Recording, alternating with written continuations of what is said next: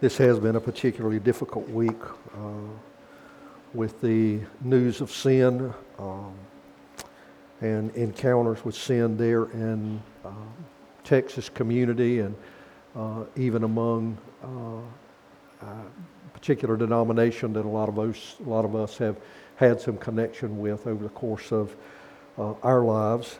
Uh, it reminds us of the travesty of sin uh, the hardness of men's hearts, uh, those that we look at and recognize and would be thankful for regarding uh, their good ministry and uh, seasons of righteousness and help, and then um, and then also see that even in the course of that, uh, in our fallen nature, we fall. And so when we are encountering both in the course of the week, we are reminded that God is continuing to show us the seriousness of sin uh, at every level uh, and in every human life. But at the same time he's doing that, I want to share this report with you. I was talking with a good friend of mine yesterday, and he was telling me that his brother had attended a birthday party uh, of a close friend of his. There were eight men who have been uh, being discipled together over the course of years. And he said, he said, for an hour and a half, he said, uh, I just wept. He said, because we uh, had worked through things together over the course of our lives that had been hard in regards to sin and in struggle with sin, but we had seen the redemptive work of God and we were really caring for each other's souls. And he said, So for an hour and a half, I just sat and win that setting and just wept. Uh, and I made this comment to my friend. I said, We have talked this week about uh, the travesty of sin, and we have been looking ahead to the redemption of God. But God, in His grace, gives us glimpses of heaven along the way in the course of our lives. Um, they will be brief, but we see it and then we recognize that over against the world that this is what I want for eternity. And while we won't experience it here for eternity, for those who know the Lord Jesus Christ, we will experience that kind of soulful longing and satisfaction and help and the abundance of strength that we talk about and the kind of deep seated love, a love where the Father and the Son and the Spirit are directly loving us in a time and in a place where there is no sin and there is no hatred and there's no killing. Um, and when we sang of that just a moment ago, and as we look ahead even toward when we sing again today. Uh, we sing toward that end, reminding us because that is in Christ what we long for and we hope for. If you have your copies of Scripture, um, you're welcome to turn with us to uh, the 12th chapter of Matthew's Gospel. This is our 14th week in Matthew. Uh, we are continuing to work through this text. I'm going to take a little piece of 12 today, and um, I know it's warm. I know our setting is a little bit different. I'm sensitive to that. You may not think so when it's over with, but I really am. I am sensitive to that. Uh, I was listening to a sermon uh, not long ago, and a particular preacher, he referenced this familiar song. This isn't a guess who. You will know it, but I want you to listen uh, to this song. And I'm going to spare you my rendition of it. Dean, I'm not going to sing it, okay? He says, Thank you. But I will draw your attention to uh, these lyrics.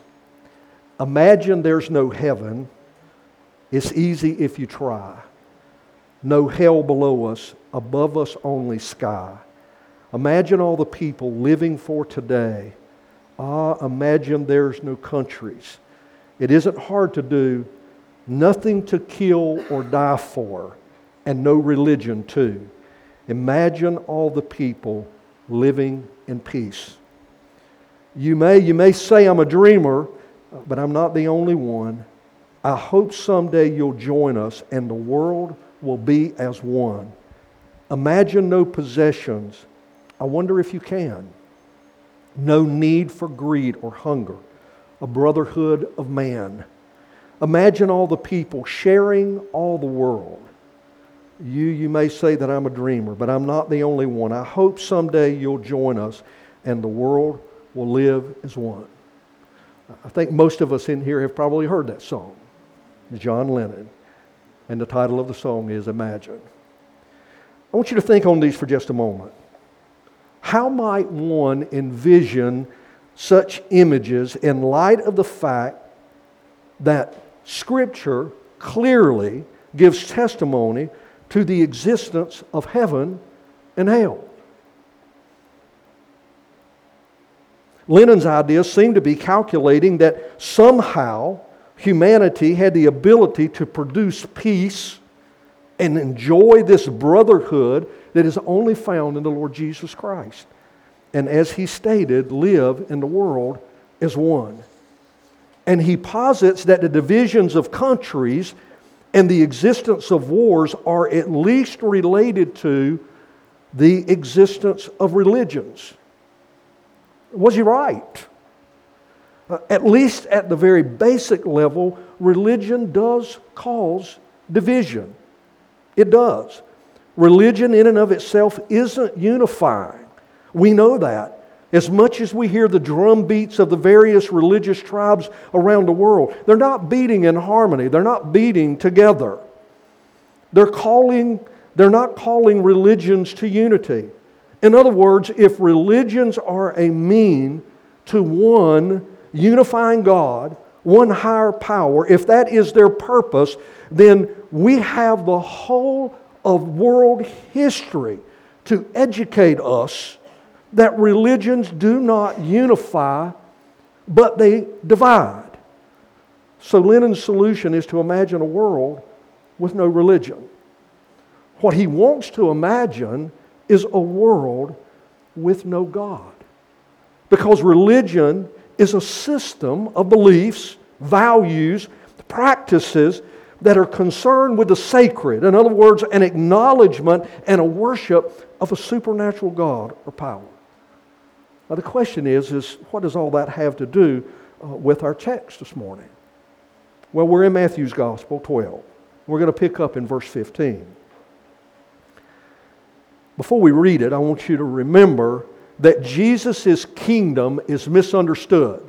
That is what Matthew is communicating, is that this Messiah king, this promised king who has full authority, we sang about that this morning, that God has given him everything. He has absolute authority in all things. You and I exist because He has granted us to exist today. It is by His authority that we exist. Matthew is trying to help us understand that his kingdom is misunderstood and that all along the way there is opposition to this kingdom. There's opposition to him, there's opposition to his kingdom, and this opposition is growing. The opposition is coming from the religious, those who are religious people. In other words, religion is opposed to the kingdom that Christ is establishing and has established in his coming. The opposition is coming from that group. I want you to think about it for just a moment. That was a religion, when we look in Matthew's gospel, the Pharisees, who were Jewish, who visited the temple every week, who would not think about missing going to the temple. They wouldn't think about missing going to the synagogue. They held on to the law, they added to the law, they sought to practice the law. We looked at that last week. It was a religion that had been established through a covenant that was established by God Himself. Now, I want you to think about that for just a moment. A covenant that called out a people, not because of any goodness or value that they held, but simply by God's gracious choosing. He called them out, He related to them, He provided for them. He protected them. He made promises to them, one of which, hugely important promise, and that was that he would send a Messiah king that would establish an eternal kingdom, one much different than they could even imagine. much different than the one John Lennon could imagine. Because at the center of this kingdom, there was a king with absolute authority. And you know what? He was acknowledged and is acknowledged, and his citizens, God said, would faithfully trust, love, obey him. Something that all the prior generations of people had not done. And now the promised Messiah king had come and the religious, the religion, opposed him. There was a division. It didn't unite, it didn't come together. Oh no, there was opposition. Last week, Jesus made it clear that they were rejecting God Himself when they rejected Him. Remember what He said? He said, The Son of Man is the Lord of the Sabbath. He was saying, I'm God. And then He demonstrated what that means. And he wasn't doing it to beat someone down, and he wasn't doing it to show off. No, he just wanted them to understand what it meant to be in a relationship with him, the one they were rejecting. And so, what did he do? Well, there in the synagogue, he healed a man with a withered hand. He pointed to the unique relationship that people were to have with God. He didn't intend to rob them of doing good on the Sabbath. The worship, the love, and intimacy with God should lead to a genuine care for people, their souls, their souls, mind you, and their needs. God demonstrated this by healing the man with the withered hand. But I want you to look at verse 15, 14. And I want us to hear the response of the Pharisees. And the man stretched it out, his hand, and it was restored, healthy like the other. And in verse 14, but the Pharisees went out and conspired against him how to destroy him. That was their response. How to destroy him. It's worth noting, mind you, that while they condemned the disciples for eating food on the Sabbath, just taking a meal, and while they condemned Jesus for healing a man on the Sabbath, they were willing to accommodate their own efforts to plot his murder on the Sabbath. The religious, self righteous condemn the sin of others while accommodating their own sin. And in that, they fail to experience or display, mind you, the mercy of God. And then we hear in verse 15 Jesus, aware of this, withdrew from there. Aware of what? Aware of the fact that they were seeking to kill him. He withdrew from there. And then we hear, and many followed him, and he healed them all and ordered them not to make him known.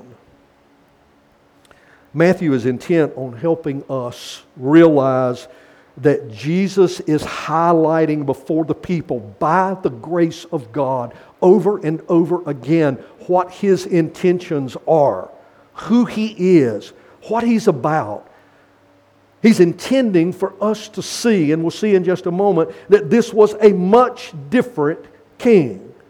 In Matthew chapter 4 and verse 23, we hear that Jesus went out through all Galilee, teaching in their synagogues and proclaiming the gospel of the kingdom and healing every disease and every affliction among the people. He says it again in Matthew chapter 8 and verse 16. That evening they brought to him many who were oppressed by demons, and he cast out the spirits with a word and healed all who were sick. And in Matthew chapter 9 and verse 35, Matthew tells us again, and Jesus went throughout all the cities and villages, teaching in their synagogues proclaiming the gospel of the kingdom and healing every disease and every affliction. He is intent on making his audience and us know that Jesus, over and over again, is giving evidence to the power of God and his saving purpose. The Messiah, the Messiah King, was present. And then he read that Jesus ordered those that he healed, we read it, uh, not to make him known. Now, don't be confused. Uh, it isn't as though Jesus didn't want them to know him. It isn't that he did not want them to acknowledge him as the one who was sent to save them from their sins. He is here today. We have already heard from his word, a living word, that Jesus is about saving us from our sins. I love that song. Jesus, what a friend for sinners. And all through that, I hear me, me. I'm a sinner. I'm a sinner. But Jesus is my friend to save me, to keep me, to heal me, and to hold me, to save me, to forgive me. That is what his purpose is. And Matthew was intent on us understanding that. And we need to know him. And Jesus wanted them to know him. But there are reasons why he gave this instruction. We're not going to go into those. You say, what are those reasons? Well, let's just look at what Matthew said. One reason, and Matthew's intent on selecting this reason. Look at verse 17. This was to fulfill what was spoken by the prophet Isaiah there was something that the prophet Isaiah had said about Jesus that is incredibly huge when we look at him and we look at the kingdom. And Matthew takes the Septuagint, the Greek translation uh, of the, of the Old Testament, and he takes what has been said about this in the Masoretic text and he puts them together by the direction and under the direction of the Holy Spirit for us to hear these words and listen to them. Behold, my servant whom I have chosen, my beloved with whom my soul is well pleased. I'll put my spirit upon him, and he will proclaim justice to the Gentiles. He'll not quarrel or cry aloud, nor will anyone hear his voice in the streets. A bruised reed he will not break and a smoldering wick he will not quench until he brings justice to victory. And in his name, the Gentiles will hope.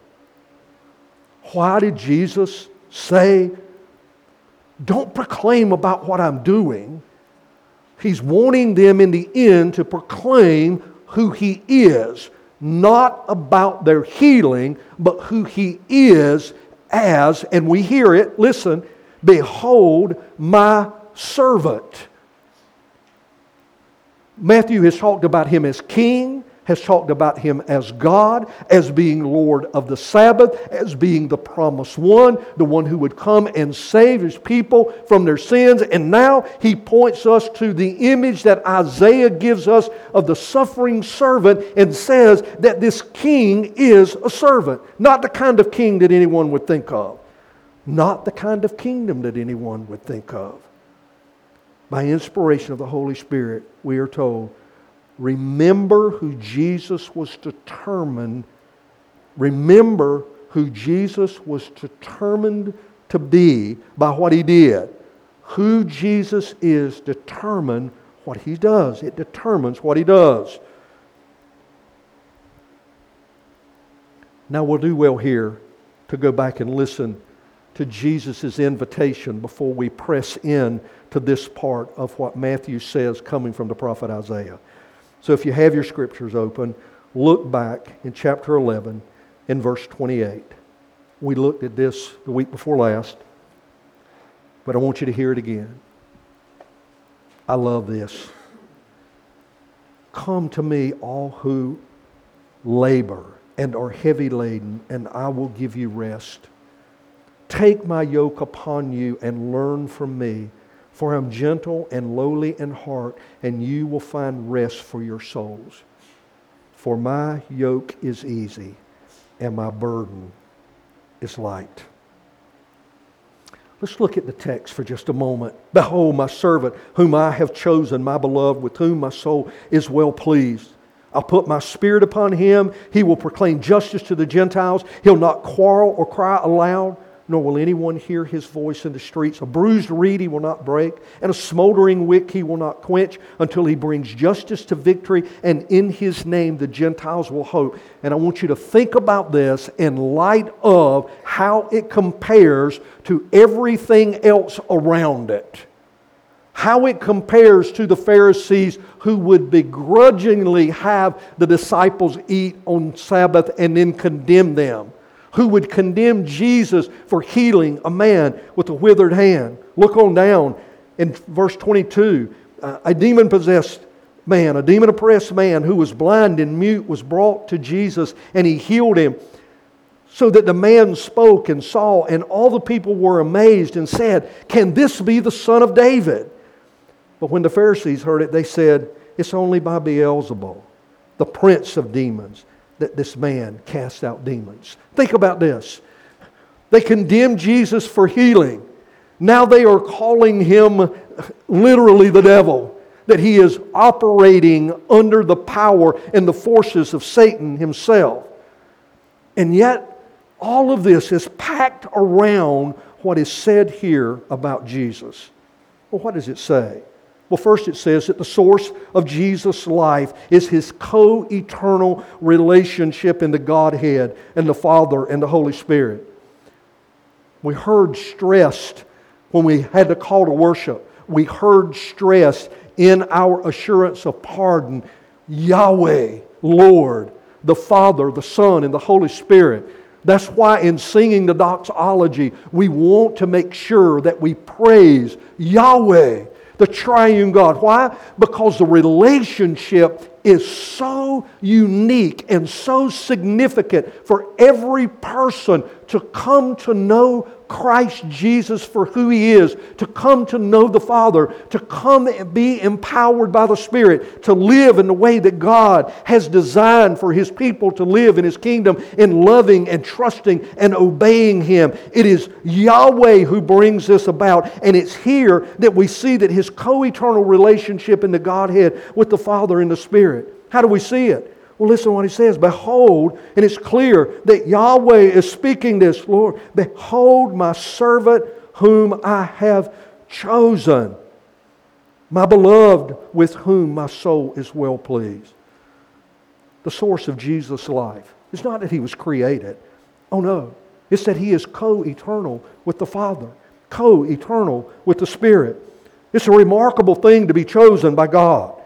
God's choosing is not like our choosing. We're given options. God does not give options, He chooses and He brings about that work. God didn't come around and He didn't uh, take a poll to see what kind of Messiah the Jewish people wanted. He didn't come to see what kind of king they wanted. He didn't come and, and put out a questionnaire and say, Tell me what you think you need. Tell me what you think my purpose should be. That's the reason we started this morning in our call to worship. We don't look to men to bring the answer to what we need as regards to salvation. We have already been told that we are sinners. We are in desperate need, every one of us, of the Lord Jesus Christ and His saving work and atoning work on Calvary. We have been told that. And it is said so here that God chooses him as the servant, chooses him as the one who will act on behalf of Yahweh in this way, in coming as this king, this servant king. Pay attention also that Jesus is loved. He said, Behold, my servant whom I have chosen, my beloved. You know, we've already heard this a couple of times in Matthew's gospel. One at the baptism, We'll hear it again at the, uh, at the transfiguration. The point is, is that God is so in love with Himself and so in love with His purposes and so in love with redeeming those who are lost that He loved His servant enough to send Him to do the work on our behalf. I attended a memorial service this week and this isn't being critical, I'm just telling you this is what we hear in relation to the gospel. is that the person was a believer because they had cooperated with God. We don't cooperate with God. Who are we to cooperate with the sovereign of the universe? His purpose stands. He chooses. He states. He works. We don't cooperate with Him. We obey Him. We honor Him. We worship Him. We love Him.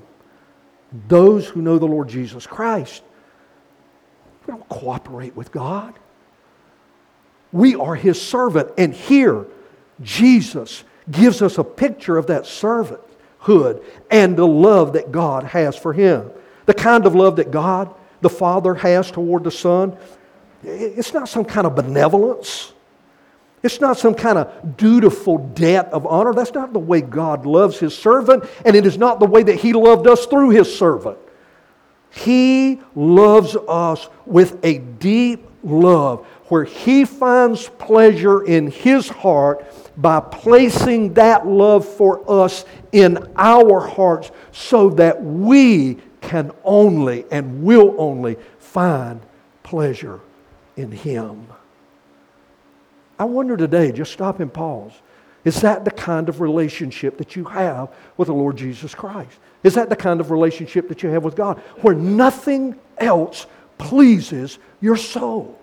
Where nothing else satisfies you? That's God's intent. That's redemption. That's His work. That is the ultimate outcome of salvation. It's not that we feel good about who, that we, who we are. It's not that we go out and live the way that we want to live and do what we want to do. It's not even to give God a, a kind of a head nod every once in a while to acknowledge, yes, you're good. We began this morning with singing praises to God, and in the middle of that psalm, we hear about all of this work that God does. Go back and look at it. Take it home. Look at those pieces where the Lord does, the Lord does, the Lord does, the Lord is. All of that is to point us to the fact that those things are absolutely necessary in our lives. And when we realize that, then we find pleasure in nothing but His presence. And then notice that the Spirit is placed on him. The Lord is working as the Lord always does, in unison, doing what each person of the Godhead does to accomplish the redemptive work of God. I want to fast forward. We read it just a moment ago. You know the reason that Jesus spoke so directly to the Pharisees for their attributing the work of the Holy Spirit, mind you. He wasn't defending himself, he was God. You know the reason that he spoke so directly and just it's really a hard saying when he was talking about the unforgivable sin. Read it, look at it in verse 29. He goes on to say, Or how can someone enter a strong man's house and plunder his goods unless he binds first the strong man? Then indeed he may plunder his house. Whoever is not with me is against me, and whoever does not gather with me scatters. Therefore I tell you, every sin and blasphemy will be forgiven. But the blasphemy the blasphemy, listen, of the Holy Spirit will not be forgiven. Why? Because no one produces the work that the Spirit of God produces in the life of an individual. When we blaspheme the Spirit of God, they could blaspheme Jesus, but when they blaspheme the Holy Spirit, he said, You are treading on dangerous ground because you are treading on the ground that the Father has in His providence, the work that He has decided to do through me that you may accept or reject. But you blaspheme the Spirit of God that brings about the work of the healing and deliverance and salvation in the hearts and lives of people. You blaspheme Him, you reject Him, and there is no forgiveness. And it is the Spirit of God that came upon Christ. The Pharisees misunderstood. this self righteous, self sufficient, self centered group rejected Christ and denied the power of the Spirit of God in a feeble attempt to discredit the work of Christ. The work that was not about drawing attention to Him for His name, but about pointing to God, Yahweh, and His salvation. Now I want you to pay attention to the spirit of His ministry and how it reflected His character. Notice what He said I'll put my spirit upon Him, and He will proclaim justice to the Gentiles, and He'll not he will not quarrel or cry aloud, nor will anyone hear His voice in the streets. We're not here for political purposes, mind you. But I can't help but think about what leadership, human leadership, does. They cry out in the streets. They cry out in the streets. They try to point people's attention to them and what they've done or what they are promising that they can do. And this is not what Jesus does. This is not that kind of kingdom. This was not his intent. Notice what it says. It says, He will not quarrel, He will not stand in the street and debate with you. He is not going to debate with you in your heart. He is going to give you clear revelation of who He is, even today, by helping us see that He is the promised one. And that's not for debate purposes. That is to reveal clearly to you and to me who most need Him that we would trust in Him and follow Him. The point Matthew is making is that the very nature of the ministry of Jesus and His kingdom is foreign to what we would expect of a reigning king. The emphasis is on the fact that he is a servant, and no one servant stands up and boasts about himself. No one servant stands and seeks to fight the one he serves. And Matthew is showing us that he is not conquering in the same way that one would think he would conquer. He conquered sin and death by going to the cross and giving himself as a sacrifice for our sins. That's his conquering. That's his deliverance. That's our hope. That's our only hope. He's not debating that with us. He is stating that as clear fact. What makes this so amazing is that Jesus holds all of this in the context of his great privilege in the universe. That is, that he is God. He created, he sustains, and yet in humility, he serves in this way. If any ruler ever had the right to reclaim his own kingdom by force of arms and by battle shouts and by saying, charge on with the tank company or whatever it may be, it would have been Jesus, but that's not what he does. No, he was anointed by the Holy Spirit. And the result was different. It says he'll not wrangle or cry aloud. Anyone will hear his voice in the street. He'll not deal with his enemies by quarreling. No. When the river of your life runs deep, just know that it is Jesus. It is Jesus who brings peace because he does not bruise a reed, a bent reed. Uh, he, he will not allow you to be broken. He doesn't put his hand over and pinch off a smoldering wick, even if the oil in the lamp is low at the moment.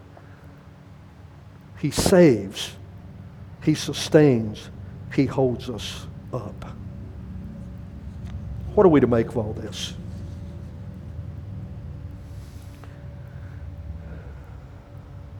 My guess is that probably some of us here today have not yet trusted Christ. I want you to hear this today. And I want you to look. Make note of this in verse 30. Whoever is not with me is against me, and whoever does not gather with me scatters. There is no neutral position when it comes to Christ. No neutral position.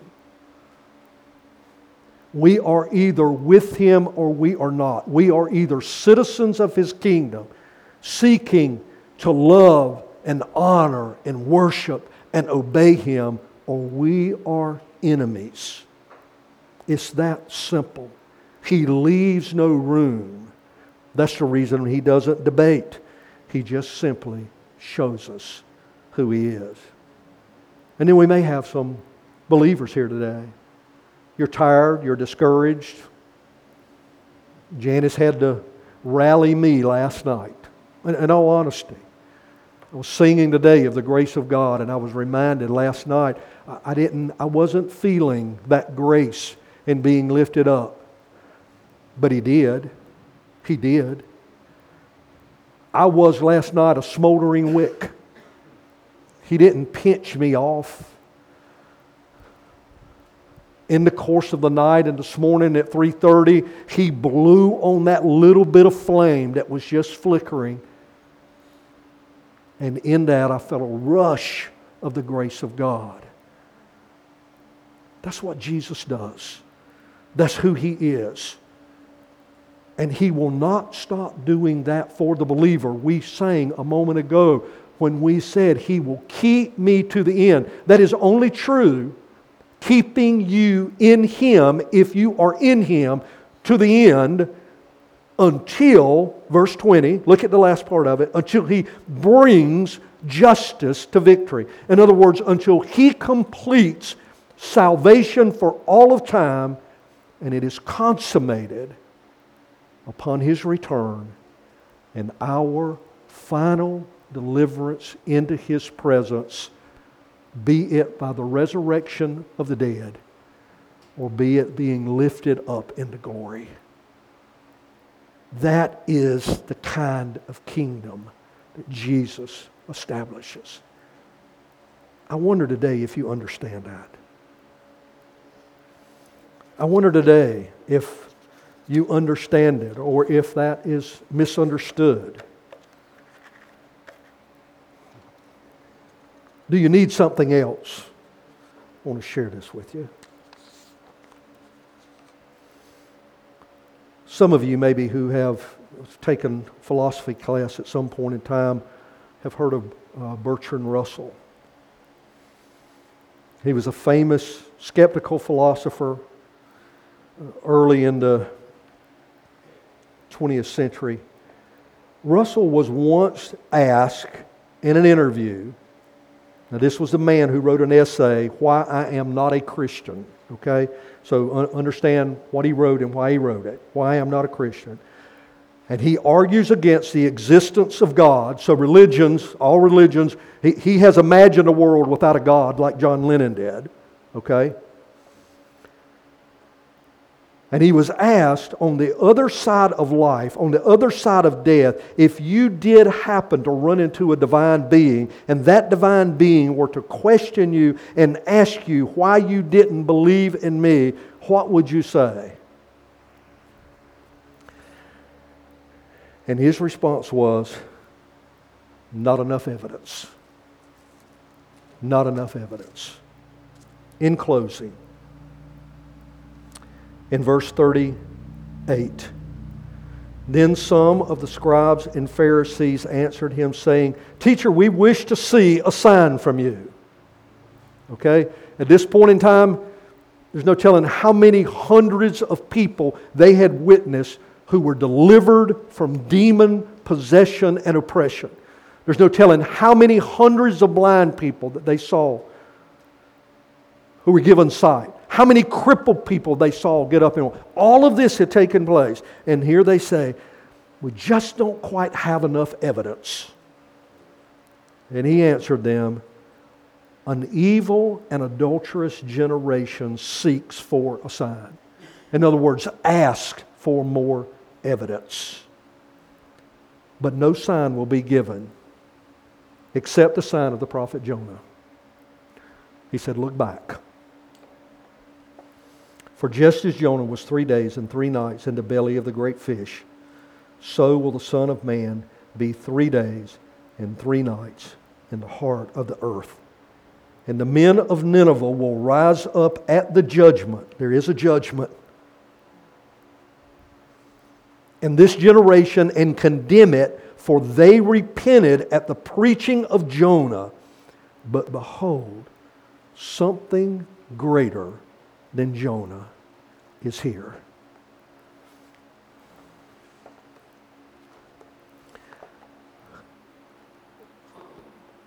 You're going to get a chance to see the drama of this sign the death of the Lord Jesus Christ and what it meant as we come to the table in just a moment.